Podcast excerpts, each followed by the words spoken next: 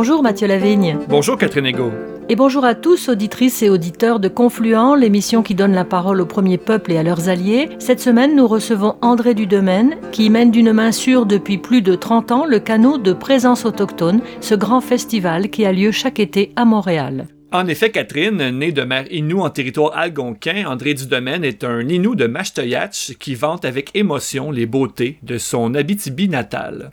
D'abord réalisateur et animateur culturel, homme de rassemblement et de parole, André Dudemaine cofonde en 1990 Terre en vue, l'organisme maître d'œuvre du festival Présence autochtone. En 2001, il co-préside la Corporation des fêtes de la Grande Paix de Montréal de 1701. Depuis plus de 30 ans maintenant, cet ardent défenseur du rapprochement culturel dirige Présence autochtone, festival multidisciplinaire dont les tipis nous rappellent chaque année que Montréal a toujours été un carrefour de culture et que Tiochake, son nom en mohawk, signifie où les courants se rencontrent. De nombreux prix et distinctions ont souligné au fil des ans l'inlassable travail de promotion des cultures autochtones d'André Domaine notamment le prix Jacques Couture de l'Assemblée nationale du Québec pour le rapprochement interculturel en 2002, ainsi qu'un doctorat honoris causa de l'Université de Montréal en 2017. André Domaine est par ailleurs devenu compagnon des arts et des lettres du Québec en 2019. Dans cette entrevue, il nous raconte avec sa passion et sa ferveur habituelle l'extraordinaire parcours émaillé d'obstacles et d'envols du festival Présence autochtone.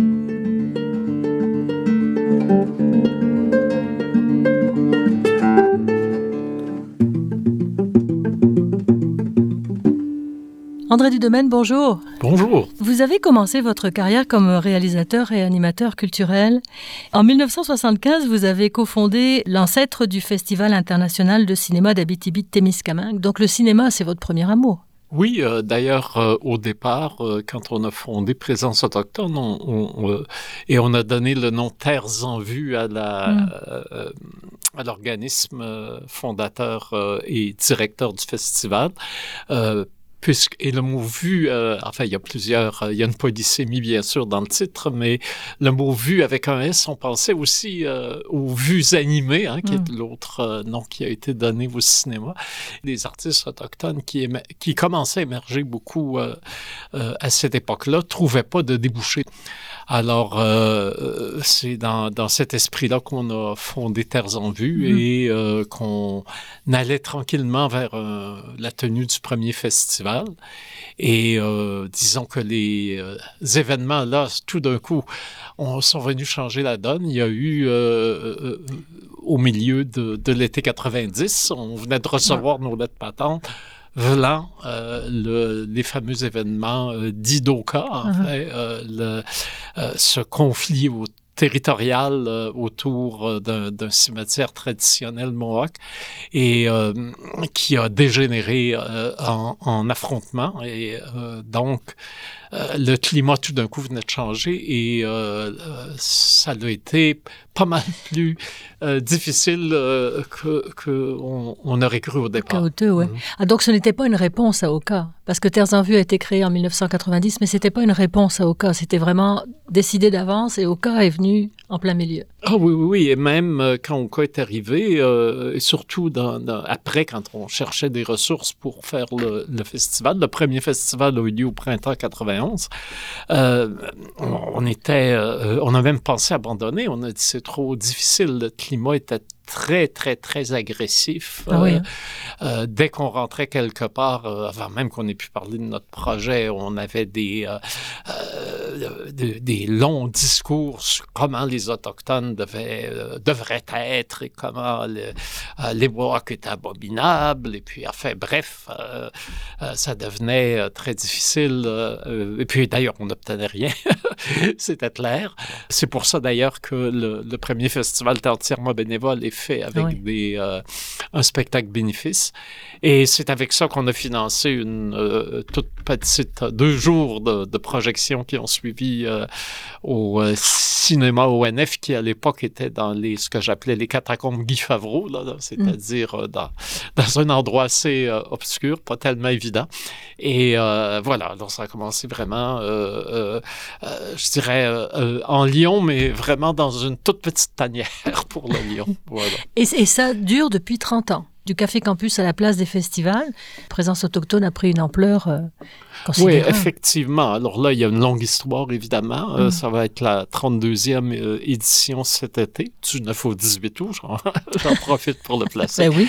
Et donc, oui, il y a eu un, très, très long cheminement. Je dirais, il y a eu d'abord les premières années qui vont jusqu'à jusqu'à l'an 2000, les premiers dix ans, on pourrait dire, où il s'agissait pour nous d'établir des partenariats pour, puisqu'on avait pas de, les, trois premières années, on n'a pas eu aucune subvention. Euh, on a continué les, les spectacles bénéfices et pour pouvoir avancer, il ben, fallait trouver des partenaires avec mhm. qui, euh, qui avaient déjà pignon sur rue. Euh, on a tissé comme ça des, des liens de, de, coopération qui à la fois nous permettaient de, euh, euh de remplir les objectifs euh, qu'on voulait, d'établir tranquillement une euh, crédibilité et puis en même temps d'avoir une, un certain écho dans la ville alors qu'on n'avait aucun, aucun moyen. Déjà, il y avait toute cette pression des artistes qui se sentaient à raison d'ailleurs, mm. euh, exclu de tout le, euh, euh, de toutes les possibilités de, d'exposition et de diffusion dans le, grand espace de la métropole culturelle. tout d'un coup, vous voyez dans, dans, dans, ce tout petit guichet qu'on était, la, la, une place, une, place enfin possible. Et là, tout le monde s'engouffrait et on avait là une, une, pression qui nous poussait à développer davantage nos partenariats. Et donc, donc, euh, on peut dire que les artistes autochtones ont refaçonné aussi à leur façon le festival. Mais en bout de ligne aussi, je me rends compte, je me suis rendu compte en cours de route que ça correspondait à l'esprit autochtone, qui est celle où il n'y a pas de hiérarchie et où les choses sont mises en commun. Alors, hmm. le, festival se retrouve ainsi à refléter l'âme des premiers peuples où quelqu'un qui fait un film qui va à Venise, euh, c'est quelqu'un qui est honorable, mais la personne qui euh, euh, a l'art du perlage et qui le fait parfaitement sur un mocassin a aussi le même droit au même euh, honneur et au, à la même place dans le cercle. Mm. Donc, ce, notre, notre vision a changé en cours de route, mais a été changée justement par euh, euh, ce contact avec euh, les artistes autochtones qui non seulement nous ont mis au monde, mais tranquillement nous ont donné forme. Alors ça, ça a été la, la première étape. Et là, durant cette étape-là, il y a eu quelque chose d'important qui est arrivé, c'est que nous, on avait, je ne sais plus, vers la troisième année, deuxième ou troisième année, commencé à se donner euh, un plan stratégique fait maison sur le coin de la table. Évidemment, tout le monde se payait des, des consultants à, je sais pas combien de milliers de dollars, mais pour lui, il n'en était pas question. Mais en fait, pour euh, les demandes pour joindre un plan stratégique, il avait fallu en, bricoler un. C'est d'ailleurs la tâche qui m'est incombée. Et euh, c'est là qu'on a mis, euh, voilà, nos objectifs. Le premier, on est entré, on a déjà le pied dans l'étrier pour créer un grand festival autochtone à Montréal. Alors là, à la grosseur où on était, il y avait encore le foyer du chemin à faire. Mais l'ambition était là. La vision était là on a dit qu'il faut ramener, parce que là, il y avait eu Gilles Lavar qui avait publié euh, son ouvrage, en fait, qui était l'adaptation de, de, sa thèse de doctorat à l'Université Laval sur la Grande Paix de Montréal de 1701, et qui était euh, pratiquement rayé, barré de la mémoire populaire. Hein. Personne s'en souvenait à l'époque. Alors, on a dit qu'il faut organiser une grande célébration en 2001, ça va être le 300e, et on veut organiser une grande célébration pour euh, ramener à la mémoire populaire le rôle fondateur des Premières Nations euh, dans la ville de Montréal et dans l'Amérique du Nord telle qu'on le connaît aujourd'hui.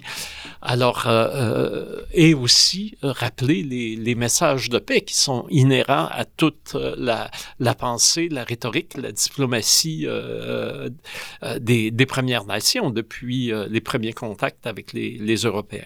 Alors, rappelons la mhm. Grande Paix de Montréal 1701, c'est les 30 39 euh, groupes autochtones convergent vers Montréal pour signer la paix avec les Français en fait, c'est une. Euh, euh, faut voir qu'à l'époque, la notion de nation autochtone n'est pas aussi tranchée et définie qu'elle l'est maintenant. C'est mm des jeux d'alliance entre différentes communautés et différentes nations. Et des 39 signataires de la Grande Paix de Montréal, il y en a là-dedans qui représentent plusieurs nations et plusieurs communautés qui deviennent mhm. les porte-paroles. Ce sont des ambassadeurs et souvent des, euh, qui viennent parfois de, de, de, de, très loin et qui euh, représentent plusieurs, euh, plusieurs nations. Alors donc, c'est une paix pratiquement continentale. Mm c'est-à-dire que, jusqu'aux Rocheuses, et, euh, euh et, et, donc euh, qui permet de mettre fin à des guerres qui empêchaient tout développement, que ce soit au niveau des colonies anglaises ou des colonies françaises ou euh, des, des, autochtones, des nations autochtones eux-mêmes, tout ce qui était les, les routes de l'époque, qui étaient les autoroutes de l'époque, qui étaient les, les cours d'eau, mmh. euh, à tous les euh, à tous les tournants, il y avait des embuscades possibles et euh, chacun cherchait à faire chavirer l'autre et lui lui prendre ses fourrures parce que c'était évidemment le commerce des fourrures qui était l'épine dorsale économique à l'époque. Alors donc ça n'allait pas et puis les les, les, les premiers Premières Nations étaient décimées par les maladies aussi. Alors, euh, euh, si on rajoute à ça un effort guerrier qu'il faut euh, euh, qu'il faut bien soutenir quand, tout le monde est en guerre. Il y a énormément de, de, de, de, morts qui sont de déplacements de population euh, que ça l'amène euh, en conséquence. Et c'est pas pas particulier à cette époque-là non plus, on le sait bien. Euh, donc tout ça mis ensemble a fait que la vision de, d'un chef huron, Gondiaron, qui, qui a dit si on fait des, des, paix séparées, euh, justement à cause de toutes euh, ces mouvances et de cette instabilité dans, dans euh, le décor diplomatique. deux groupes vont s'entendre ensemble, les mm. deux autres à côté vont se sentir menacés et vont faire une ligue pour contrer l'autre. Et on va toujours être en escarmouche, puis après les escarmouches, encore une fois, la guerre. Alors il faut vraiment et c'était une, une, grande vision pour l'époque, il faut vraiment une paix où tout le monde est là. Alors, euh, et euh, il a pris, on ne peut pas dire le bâton de pèlerin, l'aviron de pèlerin peut-être. Et il s'est euh, vraiment promené partout, partout pour se faire l'apôtre d'une grande paix continentale. Et il c'était un familier de Frontenac, donc il y avait des accointances avec les autorités militaires de la Nouvelle-France, ce qui aidait grandement, évidemment.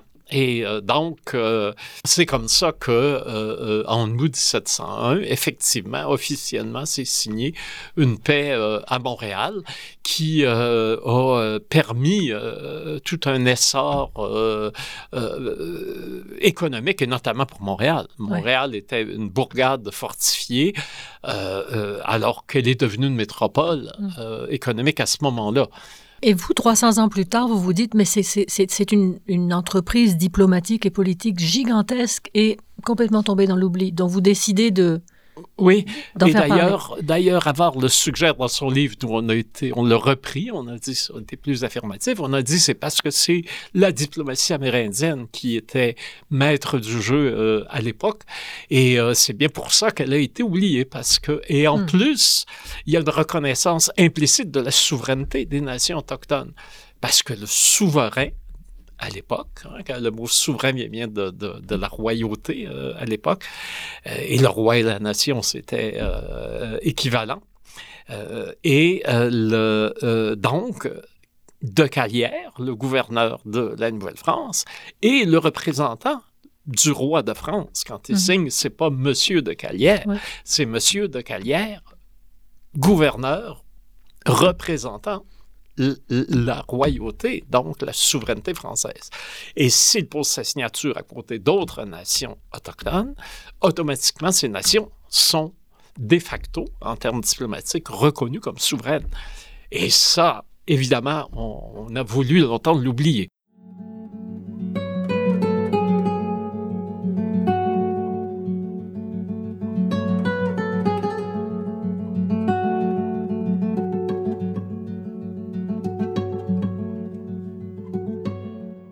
On a eu euh, tout un été sur les, couleurs de la, de la, Grande Paix.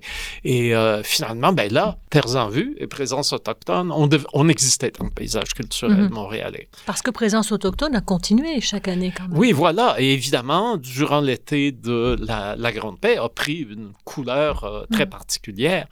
Et aussi, l'organisme Terres mhm. en vue devenait un interlocuteur tout d'un coup. là, on ne pouvait plus nous dire on est trop occupé pour vous recevoir.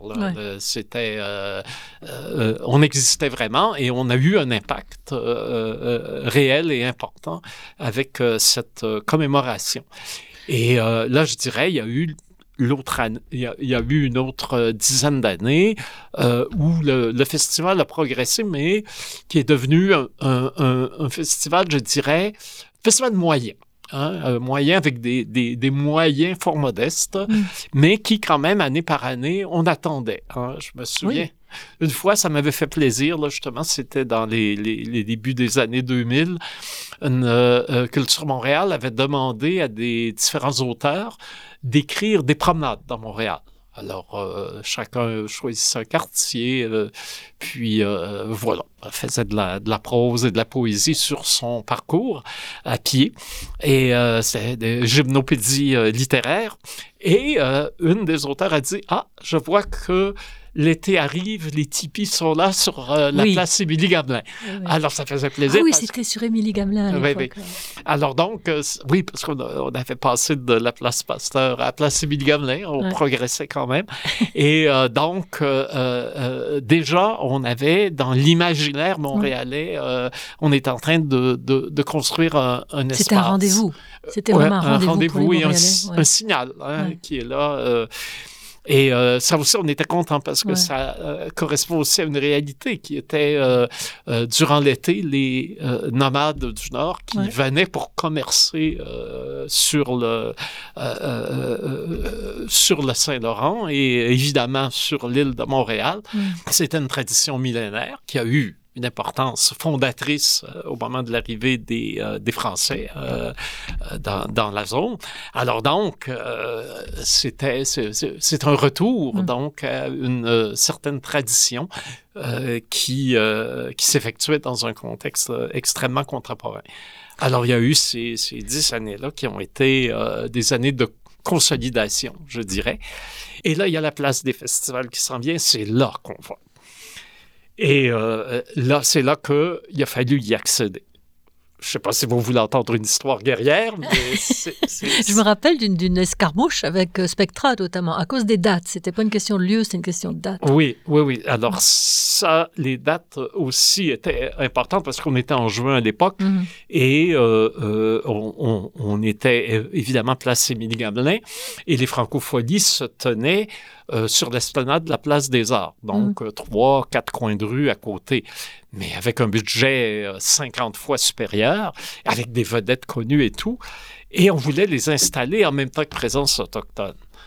Ce, changement de date des francophonies, évidemment, ça, c'était un Boeing qui atterrit mm. dans une petite cour et il y a plein de monde que ça dérangeait. Le Festival d'été de Québec, la fête nationale, puis Bref, ça change complètement le décor. Hein, mm-hmm. Et tout le monde est pris par surprise et euh, euh, heurté. Hein, euh, pas tous fâchés au même niveau, mais mm. heurté par la chose. Et donc, on a une euh, euh, finalement, euh, plus tard, on est septembre, j'imagine, je me souviens plus des dates exactes, mais ça doit être fin septembre à but de nez, avec ma mémoire rétrospective.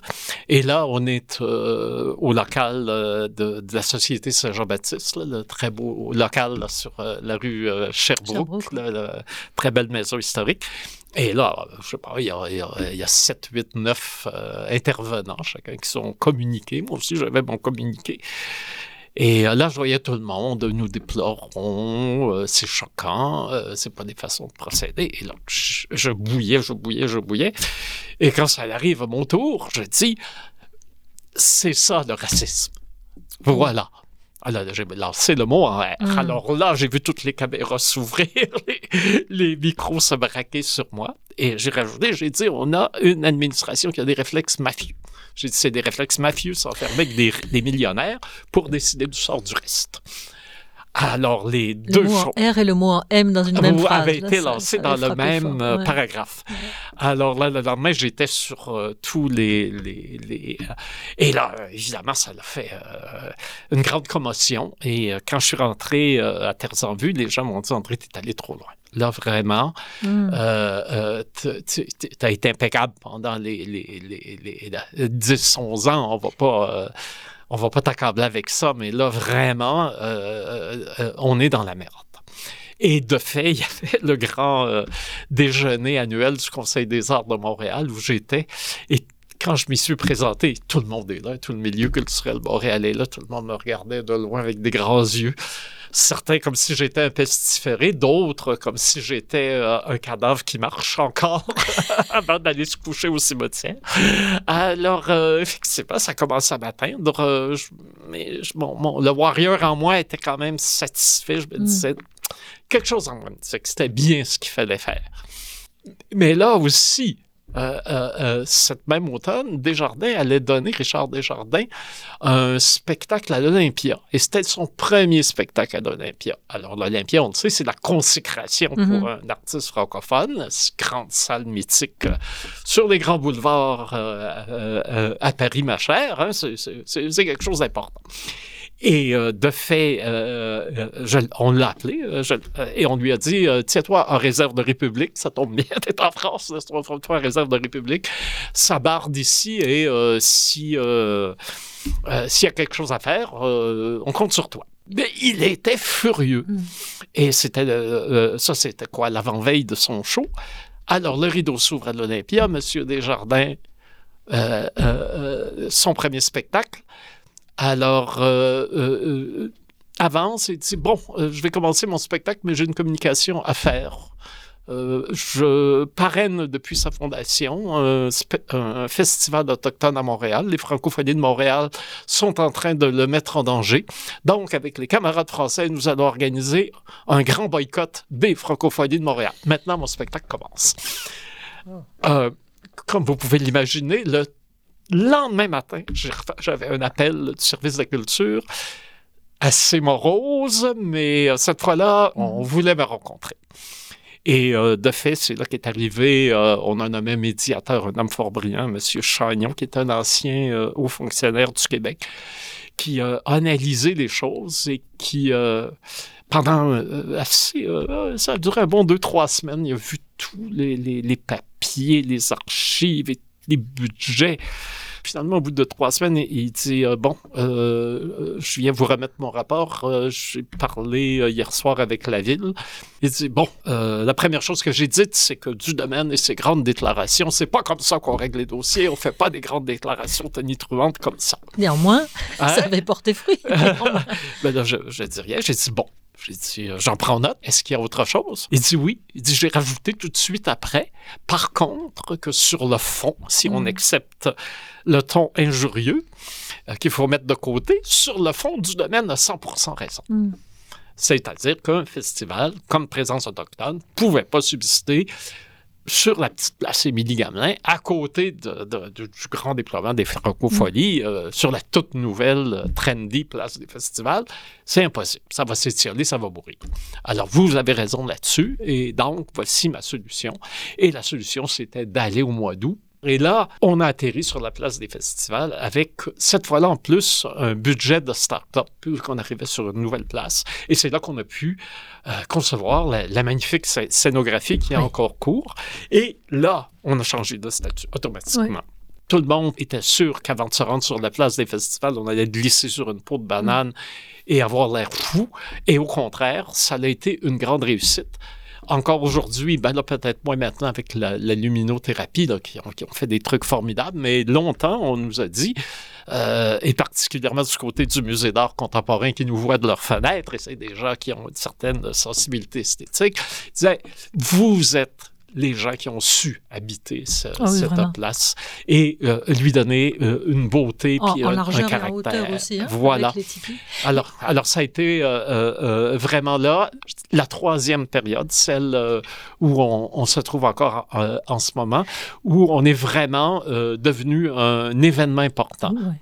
Maintenant, on est quand même à la même table que, que, tous les, les grands festivals. C'est vraiment un très grand changement de statut. Alors, quand vous disiez partir du... Euh, du microscope jusqu'à jusqu'à là, il y, a eu, il y a eu des, des très, très, très grands pas qui ont été accomplis. Mais vous, vous parlez de présence autochtone et de terres en vue avec une, une éloquence, une chaleur et un amour extraordinaire. Et pourtant, on, apprenait en septembre que vous vous retiriez temporairement pour, bah, pour envisager d'autres manières de promouvoir la culture autochtone. Euh, en fait, je me retirais de Terres en Vue pour mettre un peu d'ordre dans mes affaires parce que j'arrive à 71 ans et euh, là, paraît-il que je suis un vieux. Moi, je, ah bon? moi, moi je, je, me sens encore euh, tout jeune, mais euh, paraît-il officiellement, tiens, j'aurais dû prendre un camion pour aller manifester pour dire je suis pas vieux, moi. alors donc, il fallait que je mette un peu d'ordre dans, dans, mes affaires mm. et que j'envisage un peu le lien aussi avec l'organisation, comment on allait le continuer et finalement, bon, on a réglé des choses et je suis de retour. Alors, c'était pas. Ah, vous êtes de retour maintenant à ah, ben, oui, ben oui, c'était un pas de ah. côté. C'était pas. Euh, ah, ben, je suis rassurée euh, parce que je me demandais ce que vous alliez faire les 30 prochaines années. ah, non, non, mais euh, les, les, vous me poserez la question quand j'aurai 100 ans. Ben oui, 101 ans. On vous attend. On a rendez-vous. voilà. Merci André Dudemaine. Merci.